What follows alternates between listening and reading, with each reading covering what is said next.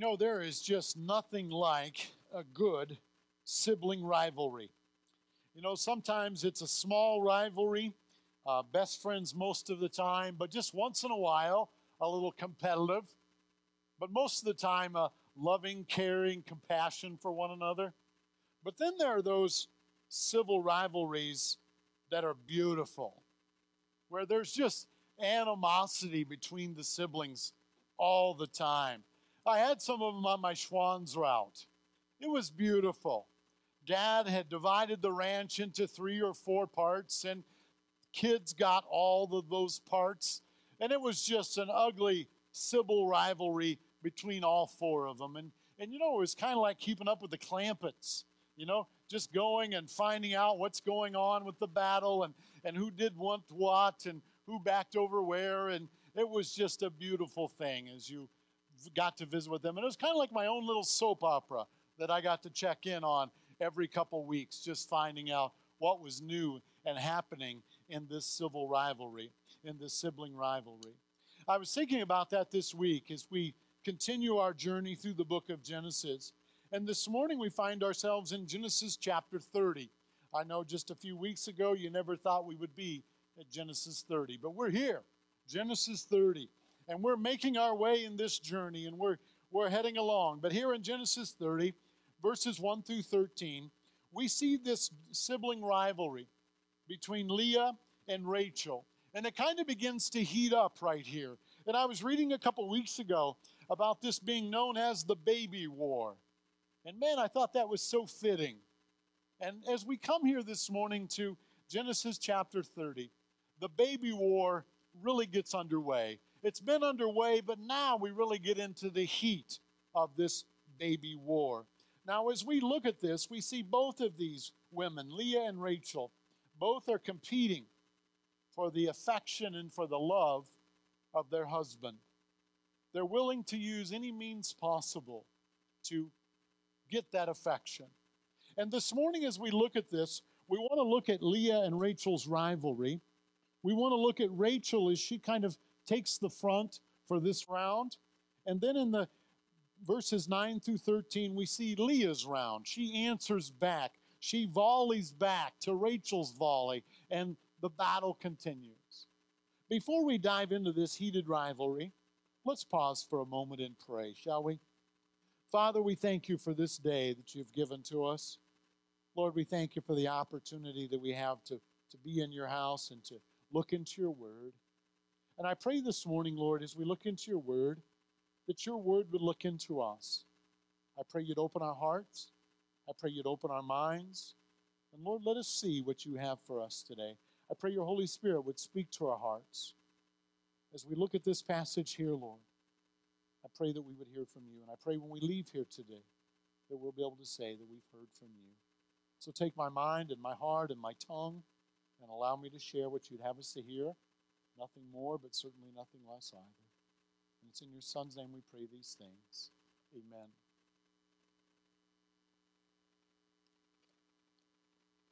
Now, as we dive into this, the first thing we see is this rivalry between Leah and Rachel. And this is where it heats up.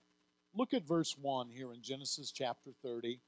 It says, When Rachel saw that she bore Jacob no children, she envied her sister. Now, doesn't it almost feel like you've missed something here? I mean, we looked last time at Leah and Rachel, and we just saw how Leah was having children. Rachel wasn't having children, but before that, we saw that Rachel was the one that was loved. And Leah had no love. In fact, it says that, that Leah was hated because Jacob's love for Rachel was so strong. It seems like Rachel had everything. She had beauty, she had the love of her husband. What else could she need? God blessed Leah with these kids. And all of a sudden, we read that Rachel is the one who envied her sister. Rachel is barren. She's been married to Jacob now for about five years, maybe longer, at least five years. And Leah has been having children. So as she looks and as she sees Leah having these children, she's envious of Leah. Now, as we look at this, and we saw last week that this was all part of God's plan. It says in Genesis 29, verse 31. Genesis 29, 31. You can look up ahead there. It says, When the Lord saw that Leah was hated, he opened her womb, but Rachel was barren. So God blessed Leah with four sons. We saw the birth of Reuben last time, we saw the birth of Simeon, we saw the birth of Levi, and we saw the birth of Judah last time. Now, Leah is giving Jacob these sons. Rachel is not content with this plan that God has for Leah and for Rachel. She's a little envious now. She has an agenda and she has a plan. And, you know, childbearing is one of those things that fits into her plan and fits into her agenda. It was what was going on in the culture at this time. And you know, as we look at Rachel, we can kind of understand and kind of sympathize with Rachel a little bit because she desired to have children. Children were seen as a, a blessing from God. And Rachel did have the love of her husband. Rachel did have natural beauty, but she was missing children. She was missing children. And that's understandable that she was desiring to have children. But Rachel is painfully barren. And so, as Rachel looks at her life, as she sees where she is with things, she looks at Leah and she begins to think, you know what? If I could just have kids, everything in my life would be perfect if I could just have kids. That's the one thing that I'm missing. And as she's looking at Leah, she's envious of Leah. She's, she's envious of Leah's position as mother. And so she's not very pleased with where things are. Now, as we look at Rachel, and as we look back on hindsight, not looking at our own lives, obviously, but looking back at Rachel's life, Rachel, in this position of envy, is in a dangerous position. An envious heart is a dangerous heart. Proverbs chapter 14, verse 30 says this A tranquil heart gives life to the flesh, but envy makes the bones rot. Now, think about that. When you are able to see your bones, unless you're in an x ray room, it is not good. Right? It is not good if you see a bone. They are made to be covered up by muscle, skin, fat. okay? Bones are not made to be seen. But when you see a bone, it's not a good thing. It's not a good thing. A bone is on the inside. And it says that envy makes the bones rot. So it's not something that can be seen. It's something that just begins to eat away at our insides. And I know we have never been possessed with envy, but we've read books about people who have been. And isn't that true of us when envy begins to consume us? Pretty soon it just eats away at us. And pretty soon that envy affects everything else. The grass looks greener on the other side of the fence.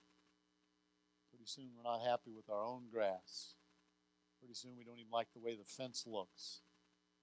Pretty soon we just want to tear down the fence and not worry about any of it. And envy has a way of just doing that to us. This is where Rachel's at. It's eating away at her. Notice verse 1 as it continues. She said to Jacob, Give me children or I shall die. This is Rachel's outburst. Rachel is at the breaking point here. She's been looking with envy at Leah and her family. Even with all that she had going for her, Rachel is as miserable as Leah was. That's where she's at. Now, this didn't start with Leah's fourth son, Judah. This began early on. Because isn't that the way envy works? starts very small. And if we're not careful, it will consume us, it will eat away our bones. And that's exactly what's happened to Rachel. This envy has been building. This envy bubble is finally too big and it needs to burst. And it bursts, and she takes it out on her husband. She says, Give me children, or I shall die. If Jacob was the one that was withholding children from Rachel, he would give them to her. He's been able to give children to Leah. So if he was able to do that, he would do that for Rachel, and that's what she sees. Is that it's you, Jacob. You're the reason this is happening. Give me children. Like Jacob has something to do with it. Why would he be withholding children from Rachel? Now, notice Jacob's response. Jacob in verse 2 Jacob's anger was kindled against Rachel. And he said, Am I in the place of God who has withheld from you the fruit of the womb? Jacob, he gets mad at Rachel because of what she shared. Jacob knows that God is the one who gives life. Jacob knows that it's not up to him to give life. It's God is the one who opens her womb or closes her womb. He recognizes that and he shares that with her. But you know, as we look at Jacob's response here, Jacob is not very understanding, is he? Think about this from Rachel's standpoint. As a woman, there's a desire for her to be a mother. It's one of those things that would complete her in her mindset. Jacob is not very understanding of that. Jacob, as a husband, as a man, we kind of, as men, are, are kind of, we just want to fix things, don't we? We're kind of, we're kind of mission driven, aren't we? Uh, I love going to the grocery store with my wife, but I can do it a lot faster when I'm by myself. Just saying. I, I love it when she's there with me. Mondays are not the same without her shopping with me but I'm quick. Because I have a list and I'm on a mission. All right? I read the list as I walk into the store. I go through. Drives me crazy when I miss something because I have to go back sometimes. sometimes I go back, sometimes I don't. I just forget sometimes. But I'm mission driven. And, you know, I see things differently than my wife sees things. Uh, I have a book and I would tell you the name of it Love and Respect. And he brings out in Love and Respect a great thing for us to think about. Men, we see everything with blue glasses. Everything is tinted blue for men, and everything is tinted pink for women. Women see things different than men do. And I think the first year of marriage, you kind of begin to learn this. And then after 30 years of marriage, you're still learning this. Okay? You just need to be reminded sometimes. But you know, as a woman, she's coming to him and sharing her heart and sharing what's going on. And Jacob has this mindset of, I can't fix it. Don't don't talk to me. I, I can't fix this. This is a God thing. This is this is not up to me. So Jacob is not is not very understanding about her situation, about her circumstance. And you know, sometimes as as men, this is a good reminder for us that, that sometimes we need to be understanding. That we need to understand. Need to understand that we don't need to fix everything. Sometimes our wives just, just want to share with us what's going on. Jacob is angry here at this. And you know, as we look at this, don't know what happens, but we don't read anything about Jacob praying. We don't see anything about Jacob taking his wife before the throne of God and, and lifting her up. You know, when Isaac faced this same situation, Rebekah was barren. And you know what? We read this in Genesis 25 21. Isaac prayed to the Lord for his wife because she was barren. And the Lord granted his prayer, and Rebekah, his wife, conceived. You know, we don't read anything about Jacob taking his wife before the throne. Isaac, we read that. We don't know if Jacob did or if Jacob didn't, but we don't read that he did. Husbands, how often do we pray for our wives? How often do we take our wives before the throne of God and lift them before God? Just so I'm not picking on husbands only today, wives. How long do you take your how often do you take your husband before the throne and pray for your husband? We don't read anything about Jacob praying for his wife. So this is the rivalry that's here between Leah and Rachel, and it's kind of come to this boiling point. Rachel's had enough. She's seen Leah doing all of this and having these children, and she's envious, and it's been eating at her, and it's bubbled to the surface. So we see Rachel take the lead here in round one. Verse 3 Then she said, Here is my servant Bilhah. Go into her, that she may give birth on my behalf, that even I may have children through her. So Rachel's idea here is for Jacob to take Bilhah as his wife. And we know as we read this, this is not going to go well. This, this seems like difficulty here as we read this. It doesn't seem like it's a good, uh, a good idea. Bilhah was Rachel's property. Uh, she was given as a maidservant for Rachel. So, children that Rachel, that Bilhah has, will belong to Rachel. So, if Bilhah has this child, uh, Rachel, it will be Rachel's child. And since Rachel can't have any children on her own, this is her idea of having children on her own. God tells her that now is not the time. Jacob says, I can't play God. Rachel says, I can play God. Hang on a sec, this is my idea. How often in our lives, and you don't need to show me your hands, your spouses have already told me. How often in our lives have we tried to play God? How often in our lives have we felt the Lord saying, you know what, now is not the time, wait. And we get in the passing lane anyway. Uh, I've read books about that also. Rachel doesn't see any reason why she should wait on God. She has this idea and she takes matters into her own hands. Now, we don't read anything about Jacob's thoughts here. We don't read anything about Jacob trying to stop this insanity. Uh, he was harsh with her before. And maybe in this instance, when she came with this suggestion, maybe he just wanted to appease her we don't see him saying anything about, you know, maybe we need to wait on this. Maybe we need to see what the Lord is going to do. Maybe this is an opportunity for God to work. We don't, we don't see that taking place here. Verse 4 So she gave him her servant Bilhah as a wife, and Jacob went into her. And Bilhah conceived, and she bore Jacob a son. So Bilhah conceived. God allowed Bilhah to conceive. And she bore Jacob a son. And as we have been walking through the sons of Jacob, this is Jacob's fifth son. Leah gave her four, gave him four, and Bilhah is now giving him number five.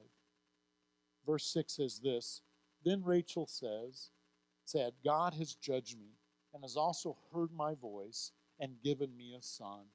Therefore, she called his name Dan. So Rachel named this son Dan. It was Bilhah's son, but Rachel named him Dan. Because of Bilhah's position, Rachel names him. And she named him Dan. And notice what she says God has judged me, and he has heard my voice, and he has given me a son. Dan means to judge. So Rachel says that God has judged my case. And so she names him Dan as a reminder that God has judged this case. And she sees this as a ruling from God in her favor. Now, notice verse 7. Rachel's servant Bilhah conceived again, and she bore Jacob a second son. And Rachel said, With mighty wrestlings I have wrestled with my sister, and I have prevailed. So she called his name Naphtali.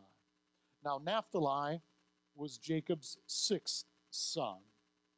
And Naphtali means my wrestling. So she's pretty much just condemned him to never be a basketball player. He's going to have to be a wrestler his whole high school career. He doesn't have a choice.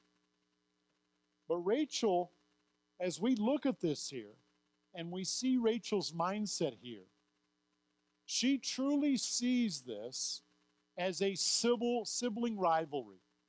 She clearly sees this as a battle between her and Leah. And she says, With mighty wrestlings, I've wrestled with my sister, and I have prevailed. She doesn't know the score is four to two, but she sees this as a victory for herself. And so, if there was any doubt about where her heart was before, now we clearly see where her heart is. She sees this as a competition between her and Leah. Maybe this is a competition for the affection of Jacob. Maybe she wants that affection. Maybe she feels like Jacob loves Leah more than he loves her, even though we've read differently. But either way, she sees this as a baby war. And she's wrestled with Leah in this. And now she gets the last laugh.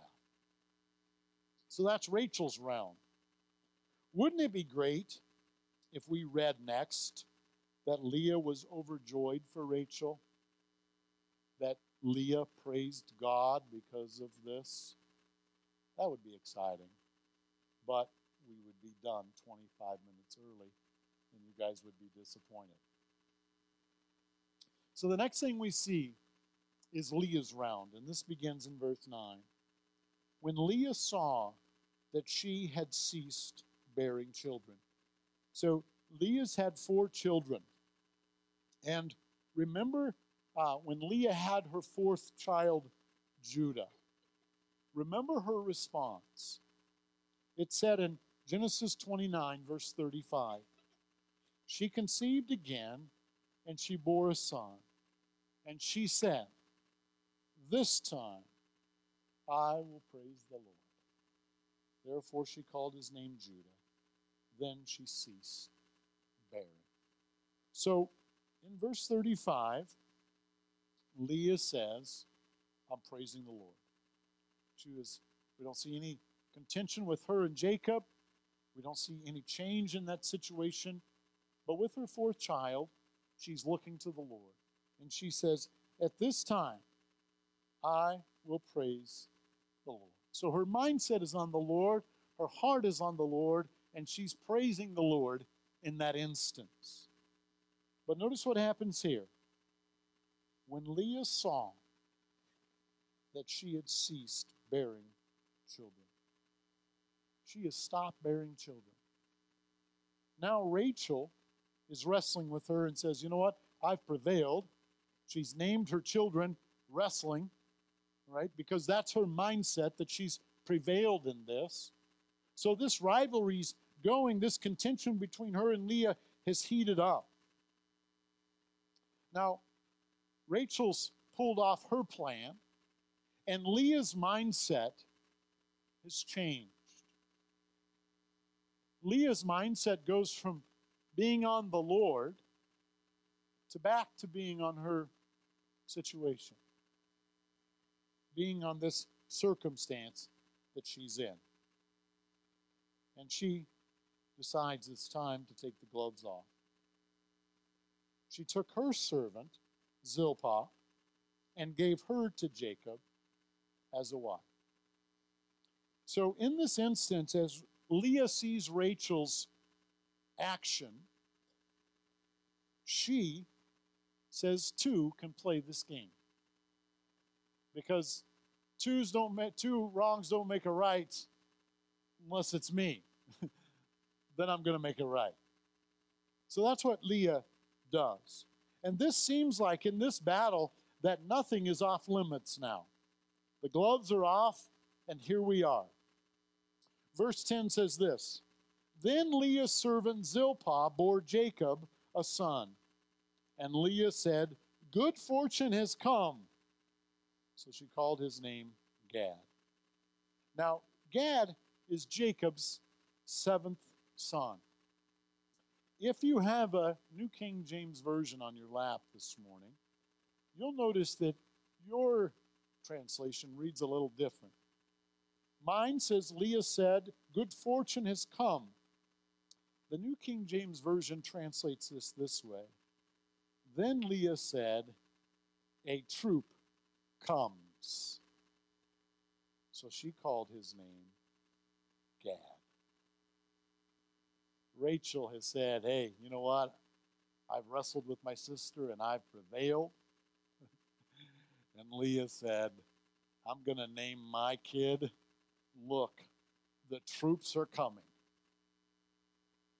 She's kind of excited about how big her family is. This is Jacob's seventh son. It is her fifth son. Rachel only has two. Five to two. That's, that's what she sees the score as. Five to two. And she names her son Gad. Look at the troops. Five of them little nose miners. And you've got two. That's it, just two. You haven't prevailed nothing. Look at the troops. You've prevailed nothing. This contention is going on here between these two. Neither one of them happy for each other. Verse 12 Leah's servant Zilpah bore Jacob a second son. And Leah said, Happy am I, for women have called me happy. So she called his name Asher. Asher is Jacob's eighth son, and he is Leah's sixth son. She is happy. It's Zilpah's second son, but Leah has rights to this son. She is happy. Why would she be happy? Why would she be happy? The troops are coming. She's got plenty of kids. You know what's amazing as we look at Leah's mindset here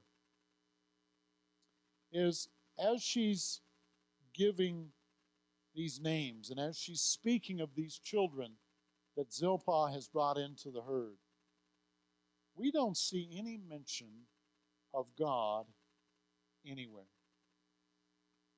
There's no mention of God. Gad's name speaks of Leah's family size.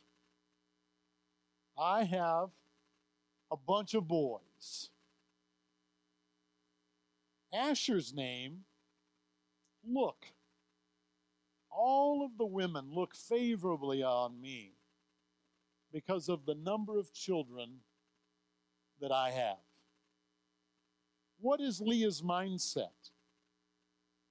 Her mindset is no longer on the Lord. Her mindset is on me and on me having more than my sister. That's where her mindset is. It seems that Leah is all about me. It's all about me. Boy, it sure is easy to pick on Leah, isn't it? It's easy to roll our noses at Rachel and just say, How could you? You had everything, and you still weren't happy. And we can look at Leah and say, Man, how can you just go from being focused on the Lord to being all about self? Boy, wouldn't it be great if we just closed in prayer right there? But you know, as we as we look at Leah, as we think about Leah, how easy is it for us to get off track? How easy is it for us to begin to think, woe is me? I really need this. I'm going to do this for me. You know what? I've been taking care of everyone else for so long. It's time that I do something for me.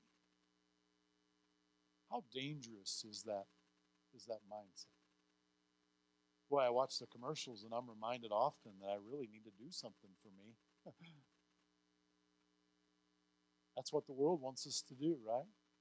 Look out for ourselves. Look out for ourselves. I'm getting what's mine. Worry about numero uno is the mindset. Easy for us to look down on it when it's someone else's shoes. Sometimes we wear those same shoes. So there you have it. Leah and Rachel's rivalry. We see Rachel's volley and she fires around. And we see Leah answer that volley and she fires her own round. So, what do we take home from this? I mean, what do we apply to our Sunday afternoon? You know, I think the first thing that we've really got to remember is Genesis 1 1. In the beginning, God. In the beginning, God. How many times do we forget that? How many times do we say in the beginning, Darren? okay, you guys probably don't say that. Maybe you should. but sometimes we do that, don't we? In the beginning, me. And sometimes we get the we get the cart before the horse. But Genesis 1 1 reminds us that in the beginning, God. And you know, that really should be our outline for life. In the beginning, God. What is God's plan? What is God's thought on the circumstance? What is God's direction on our situation? That's where we need to begin. Unfortunately, as we look at Rachel and Leah, that's not where we are. I think as we look at this, we can be reminded that that that envy is an ugly predicament. Envy is an ugly predicament. And when we see the beginnings of envy begin to flare up. It's important that we recognize that. It's important that we recognize the, the dangers that that can be and get that envy out of there. I, when Darcy and I first moved here, we started a garden, and uh, it was great for the first, I don't know, hour or two. And then those weeds start coming up. And those weeds just come up and they come up and they come up. And I mean, you know, even before we have any vegetables, we got a great crop of weeds. So you're not even enjoying any of the fruits of your labor, you're just pulling weeds. And those weeds take over. But you know, I found it's a lot easier to pull one or two weeds at a time than it is wait six months and pull weeds. Because it's a lot of work. And envy is one of those things. When we see that envy there, we've got to, we've got to pull that by the roots right away. And unfortunately, when you pull it once, it doesn't mean it's not going to grow back, because sometimes it does. We need to make sure that we keep that removed and not let that change anything. Because once that envy takes root and we begin to focus on that envy, then pretty soon in the beginning, God gets put off to the side. We begin to pursue things that shouldn't be pursued, pursue things that are not worth pursuing. But that's where we are. Sometimes it's easy for us to lose sight of things in the fog. Saturday night, or was it Friday night? Friday night, the fog began rolling in. And you know, as we looked over at the church, we could kind of see the lights of the church and could see the church, make out the church. But as that fog rolled in, pretty soon we could just see the lights of the church. We couldn't see the church itself, we could just see the, the beams of light shining through the fog. Looked down at the neighbor's house, we couldn't even see the neighbor's house, couldn't see any lights on down there at all. You know, fog makes it hard to see sometimes. And you know, when we get caught up in life sometimes and the fog of this world rolls in, we lose sight of the important things. We lose sight of God. We lose sight of God's plan, of God's program. And we get we get sidetracked. Get distracted. We, we drift off the road. You know, it's important that we keep the main thing the main thing. It's important that we remember in the beginning God and not lose sight of things due to the fog that this world wants to put in front of us.